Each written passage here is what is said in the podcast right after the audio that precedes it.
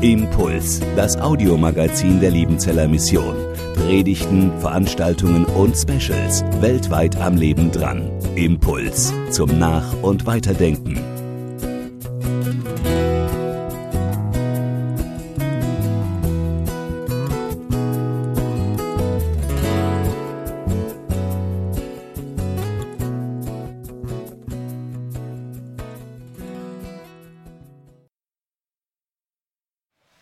Das letzte Mal Ihre Umgebung in eine richtig hitzige Diskussion verwickelt?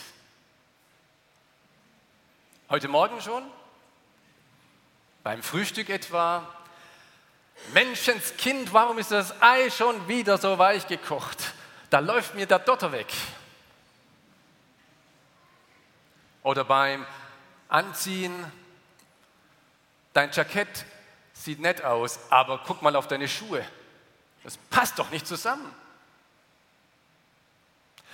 Oder beim Herfahren vielleicht, warum, warum hast du denn nicht rechtzeitig getankt? Kommen wir denn in Liebenzell überhaupt an mit diesem Sprit?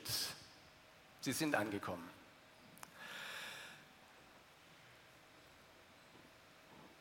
Diskussionen gehören zu unserem täglichen Leben. Ich hoffe, dass wir noch diskutieren und haben es nicht fromm abgeschafft. Der Paulus war einer, der kräftig diskutiert hat. Und wenn er nicht die Leute vor sich hatte, dann hat er seinen Pinsel in die Hand genommen und hat seine Diskussionen geschrieben. Und da gab es Gemeinden, mit denen hat er mehr und andere, mit denen hat er weniger diskutiert. Eine, mit denen er ganz kräftig diskutiert hat, das waren die Korinther. Boah, da ging es hin und her. Und wenn Paulus diskutiert, dann macht er das richtig. Wir lesen jetzt gleich und hören einen Teil einer Diskussion von ihm aus dem 1. Korinther Kapitel 6. In der paulinischen griechischen Fassung kommen in fünf Versen 16 Verneinungen. Kein, nicht, nein, das sind Verneinungen. 16 Mal. Und neunmal schreibt Paulus, aber, aber, aber, doch, aber sicher anders. Ich lese Ihnen die Verse zunächst nach der Luther-Übersetzung. 1. Korinther, Kapitel 6, Vers 9 bis 14. Da schreibt er, oder wisst ihr nicht, dass die Ungerechten das Reich Gottes nicht ererben werden? Lasst euch nicht irreführen. Weder Unzüchtige noch Götzendiener, Ehebrecher, Lustknaben, Knabenschänder, Diebe, Geizige, Trunkenbolde, Lästerer oder Räuber werden das Reich Gottes ererben. Und solche sind einige von euch gewesen, aber ihr seid reingewaschen, ihr seid geheiligt, ihr seid gerecht geworden durch den Namen des Herrn Jesus Christus und durch den Geist unseres Gottes. Alles ist mir erlaubt, aber nicht alles dient zum Guten. Alles ist mir erlaubt, aber es soll mich nichts gefangen nehmen. Die Speise dem Bauch und der Bauch der Speise. Aber Gott wird das eine wie das andere zunichte machen. Der Leib aber nicht der Hurerei, sondern dem Herrn und der Herr dem Leibe. Gott aber hat den Herrn auferweckt und wird auch uns auferwecken durch seine Kraft. Sie haben manche Verneinungen, manches Aber gehört, aber vielleicht noch nicht die Schärfe der Diskussion. Und deshalb lese ich Ihnen noch einmal diese Verse nach der neuen Genfer Übersetzung, die versucht, noch einmal die Diskussion etwas schärfer darzustellen. Muss ich euch daran erinnern, dass die, die Unrecht tun, keinen Anteil am Reich Gottes bekommen werden, dem Erbe, das Gott für uns bereithält? Macht euch nichts vor. Keiner, der ein unmoralisches Leben führt, Götzen anbetet, die Ehe bricht, homosexuelle Beziehungen eingeht, stiehlt, geldgierig ist, trinkt, Verleumdungen verbreitet oder andere beraubt, wird an Gottes Reich teilhaben. Auch ihr gehörte zu denen, die so leben und sich so verhalten, zumindest einige von euch. Aber das ist Vergangenheit. Der Schmutz eurer Verfehlungen ist von euch abgewaschen. Ihr gehört jetzt zu Gottes heiligem Volk. Ihr seid von aller Schuld freigesprochen, und zwar durch den Namen von Jesus Christus, dem Herrn, und durch den Geist unseres Gottes. Alles ist mir erlaubt. Wer so redet, dem antworte ich, aber nicht alles, was mir erlaubt ist, ist auch gut für mich und für andere. Alles ist mir erlaubt, aber es darf nicht dahin kommen, dass ich mich von irgendetwas beherrschen lasse. Ihr sagt, das Essen ist für den Magen da und der Magen für das Essen und dem einen wie dem anderen wird Gott ein Ende bereiten. Einverstanden. Aber das heißt noch lange nicht, dass wir mit unserem Körper machen können, was wir wollen. Der Körper ist nicht für die Unmoral da, sondern für den Herrn. Und der Herr ist für den Körper da und hat das Recht, über ihn zu verfügen. Und genauso wie Gott den Herrn von den Toten auferweckt hat, wird er durch seine Macht auch uns vom Tod auferwecken und unseren Körper wieder lebendig machen.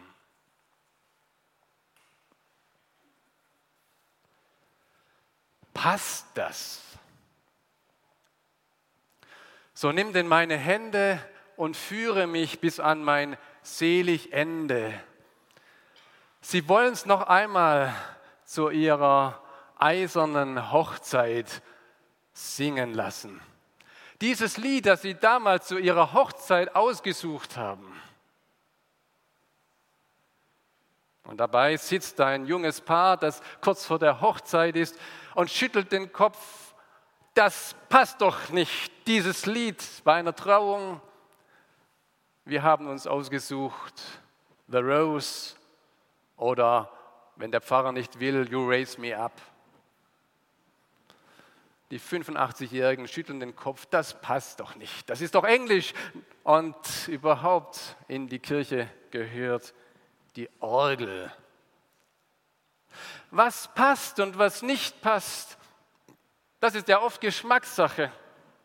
So wie wir aufgewachsen sind, an was wir uns gewöhnt haben, das passt eben, das trifft unseren Geschmack oder eben auch nicht. Und dann kann man viel diskutieren und sich manchmal die Köpfe reinschlagen über das, was passt oder nicht passt. Geschmackssache. Aber es gibt auch anderes, das nicht Geschmackssache ist, sondern da gibt es passend oder nicht passend. Ich weiß nicht, ob Sie Puzzle-Fans sind. Ich gehöre nicht zu denen, aber in meiner Verwandtschaft, da gibt es Leute, die 5000 Teile Puzzle machen. Wenn ich mir das vorstelle, 4999 Teile passen nicht. Nur das eine und das Passende, das muss gefunden werden. Es passt oder passt nicht. Keine Geschmackssache, sondern Tatsache.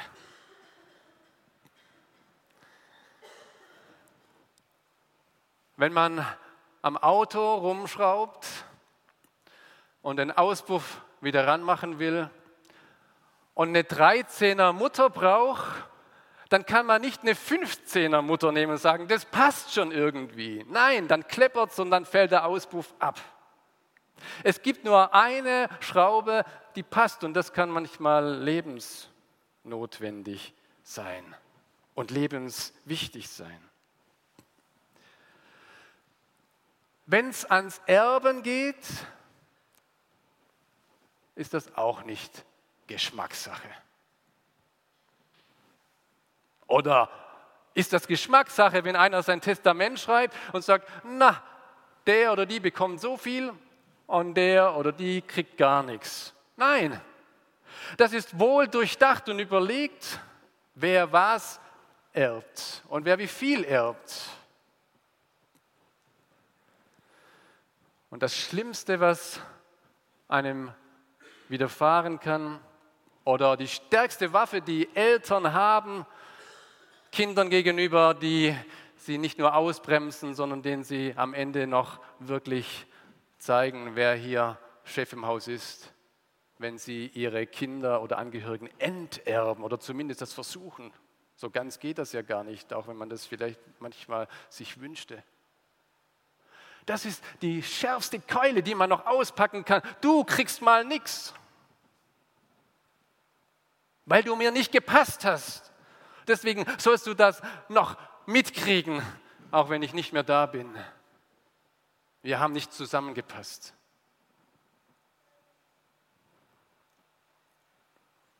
Und bis heute müssen das Menschen über sich ergehen lassen, wenn sie zum Glauben an Jesus finden, dass Eltern sagen, du bist für mich gestorben.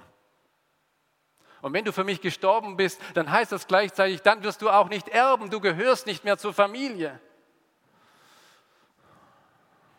Das ist furchtbar für junge Menschen, die zum Glauben an Jesus kommen, die hinausgeworfen werden aus der Familie, aus dem Beziehungsgeflecht, aus dem sie herkommen.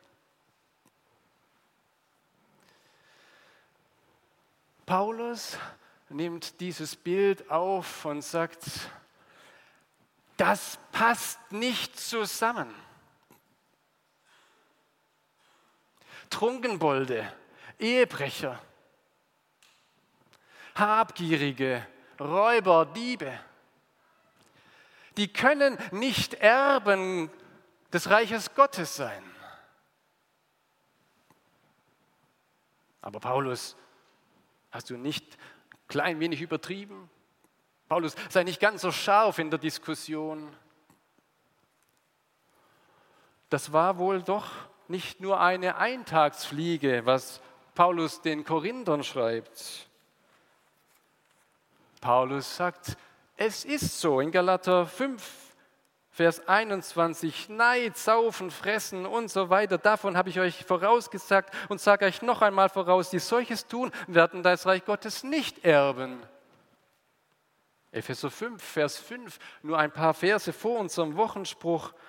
Das sollt ihr wissen, dass kein Unzüchtiger oder Unreiner oder Habsüchtiger, das sind Götzendiener, ein Erbteil hat im Reich Christi und Gottes kein Gärtlein im Himmel für euch, keine Hütte Gottes bei den Menschen, wo ihr mit ihm zusammen wohnen werdet, kein Anteil an der himmlischen Welt. Das passt nicht zusammen. Das Göttliche und dieses Verwerfliche, das ist wie Feuer und Wasser. Aber Paulus passt das nicht, wenn es nicht passt. Das ist für ihn nicht einfach die Feststellung, naja, das ist halt so, dann sind die halt draußen. Nein, das passt ihm nicht, dass Menschen nicht ins Reich Gottes hineinpassen. Und das sind die Korinther. Und das sind einige oder denen, die sagen, wenn es nicht passt, dann ist es auch gar nicht schlimm. Das passt uns, wenn es nicht passt. Wie? Wie sollen wir das verstehen?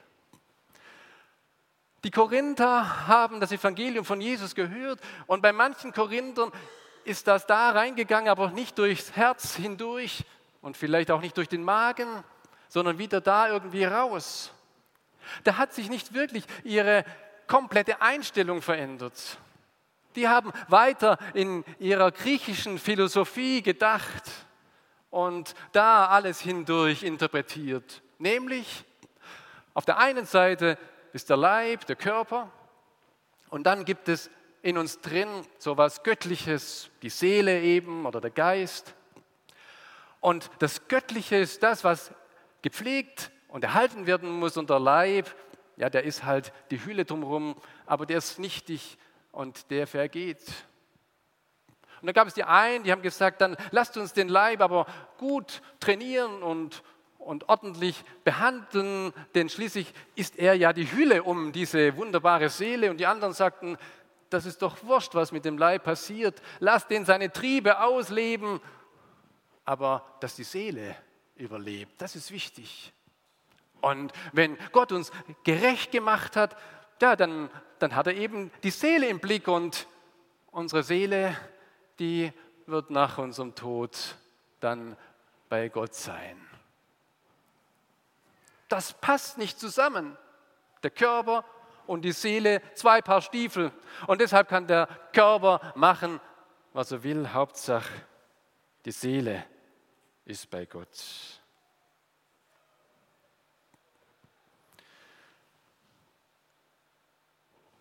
Welche Philosophie steckt bei uns noch in den Hinterköpfen? Wir teilen nicht auf in der Regel zwischen menschlich in uns und das Göttliche in uns. Aber bei uns ist klar, da gibt es einen guten und einen schlechten Teil in uns. Und wir trainieren am besten die positiven Triebe in uns etwas an, damit die negativen überragt werden von den positiven. wir gucken, dass wir unsere Kinder dahingehend erziehen, dass die guten Triebe etwas mehr werden als die bösen Triebe. Was nicht passt, wird passend gemacht. Vielleicht könnte das unsere heutige Philosophie sein. Wir gucken, dass das, was nicht passt, einigermaßen passend gemacht wird und dann würden wir schon durchkommen irgendwie. Und dann machen wir einen Menschen raus, der irgendwie okay ist. Und aus Gott machen wir einen, den man ab und zu mal anrufen kann, wenn es nötig ist, wenn wir nicht selber die Kraft haben, der mal klein wenig hilft, aber eigentlich brauchen wir den doch gar nicht, denn wir können uns doch selbst entwickeln. Was nicht passt, wird passend gemacht. Wir verstümmeln den Menschen und wir verstümmeln Gott auf diesem Weg. Wie bei einem Puzzleteil, wenn die zwei Teile nicht passen, dann machen wir sie halt passend. Dann nehmen wir halt ein Messer in die Hand und schnitzen uns da so zurecht, dass das ineinander passt. Ob die beiden wollen oder nicht, das kriegen wir schon hin. Nein, Paulus widerspricht. Und das biblische Wort widerspricht der Philosophie damals und auch der Einstellung heute. Und ich habe mal nur eine Richtung genannt, wie Menschen heute bei uns eingestellt sind. Da gibt es noch viele andere Richtungen. Paulus macht das zunichte und sagt, wir sind alle auf der Seite, wo es nicht passt. Wir sind Sünder. Und der Petrus, der merkt das ganz deutlich, als er mit Jesus unterwegs ist auf dem See und dann das Netz auswirft und die Fische zappeln, wo er sagt, geh hinweg von mir, Jesus. Wir passen nicht zusammen. Ich bin ein Sünder.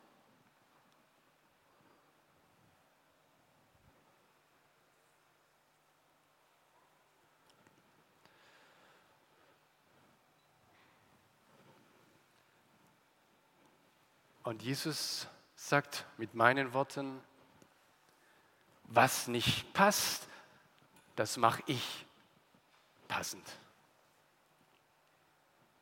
Aber nicht so, dass ich sage, willst du anderer Meinung sein, dann schlage ich dir die Birne ein, indem ich das, was nicht passt, einfach wegtrenne oder außen vor lasse. Oder indem ich die Puzzleteile irgendwie anspitze, dass sie passen, sondern bei Gott läuft es so wie bei einem Auspuff, der repariert wird. Wenn dieser alte Auspuff gewechselt werden muss und die Schraube rausgedreht wird und die Schraube fatzt, dann muss das komplett rausgebohrt werden und ein neues Gewinde rein und dann kann man mit der neuen Schraube das Ganze anschrauben. Wenn er es passend macht, dann richtig und nicht einfach so, dass es irgendwie passt. Wenn er es passend macht, dann richtig. Dann wird er Mensch, der in eine Krippe hineinpasst. 70 mal 30, da passt er hinein. Und zeigt uns, ich passe zu euch Menschen. Er, der am Kreuz stirbt, sagt, ich will in euer Leben hineinpassen und deshalb sterbe ich den Tod, den ihr sterben müsstet, damit es passt, damit wir zusammenpassen, so wie diese beiden Figuren, die Jörg Bartos vorher hingestellt hat, damit wir ineinander passen. Dazu seid ihr bestimmt. Dazu habe ich euch geschaffen, dass wir beide zusammenkommen. Das ist der einzige Grund, warum ihr lebt, damit ihr zu meiner Ehre lebt. Und er lebt zu meiner Ehre, wenn wir miteinander, ineinander unseren Weg gehen. Ihr in mir und ich in euch. Und wenn er in unser Leben hineintritt, dann passieren die großen Veränderungen. Dann ist Freiheit da. Ja, alles ist mir erlaubt.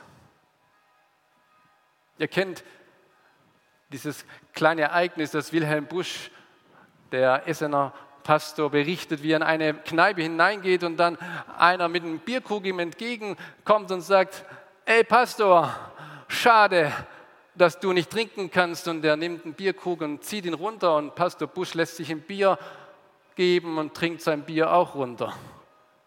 Und sagt ihm, du musst und ich kann. Ich bin frei. Aber du meinst, dass du frei bist und in deiner Freiheit kommst du immer mehr in die Stricke hinein und bist gebunden an den Alkohol, in deiner Freiheit, dein Leben sexuell zu gestalten, kommst du immer mehr in die Beziehungslosigkeit hinein mit jeder neuen Beziehung und kommst genau da raus, wo du eigentlich rein willst. Du schaffst es nicht. Du schaffst nur Freiheit zu leben, wenn er dich frei gemacht hat. Dann kannst du Dinge tun oder lassen. Und dann kannst du auch in Unfreiheit leben und frei sein. Große Veränderungen brechen an, wenn er in dein Leben hineintritt. Du bist gerecht gemacht, du bist heilig gemacht.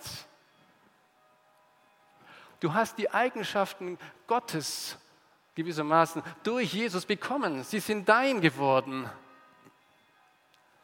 Das Prädikat gerecht ist eigentlich ein Prädikat, das nur für Gott gilt und er gibt es dir durch seinen Sohn Jesus.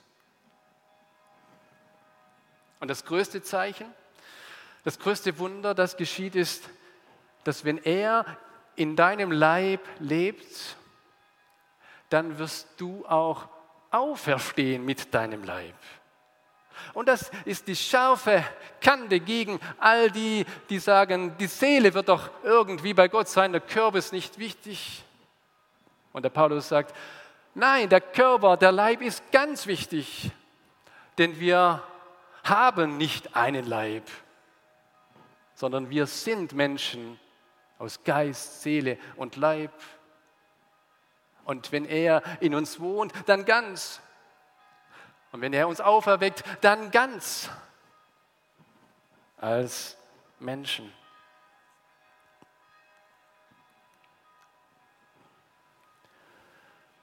Für uns heute die wir das gute Menschen propagieren, ist die große Gefahr, auch in unseren Predigten, auch in unserer Verkündigung, dass wir appellieren, jetzt leuchtet doch ein bisschen mehr, jetzt macht ein bisschen mehr aus eurem Leben.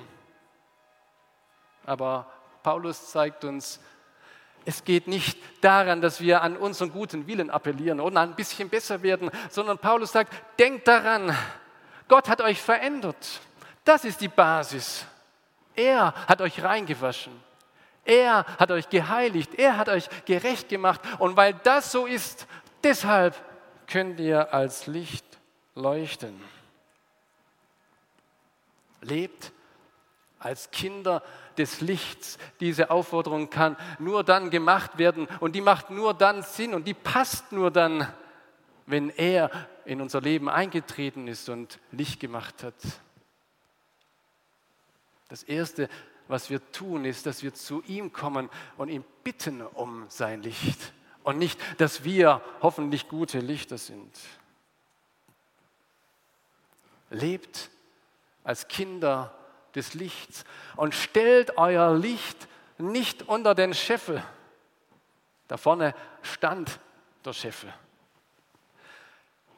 Seht Glaube und Leben, Glaube und Werke zusammen. Es kann nicht sein, dass ihr glaubt und dass euer Leben ganz anders aussieht,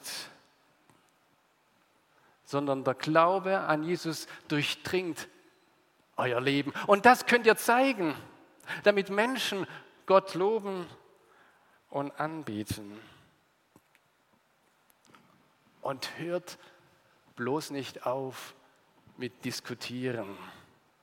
Nein, über das Frühstücksei ist es müßig zu diskutieren oder sich die Köpfe einzuschlagen. Das ist einmal so oder einmal so.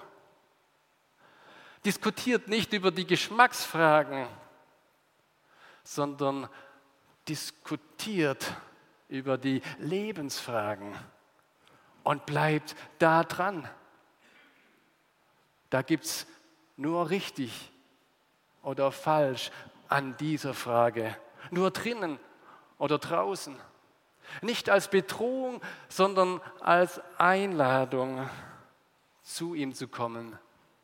Nicht, weil wir es passend machen können, sondern weil er es passend macht. Amen. Impuls ist eine Produktion der Liebenzeller Mission. Haben Sie Fragen? Würden Sie gerne mehr wissen?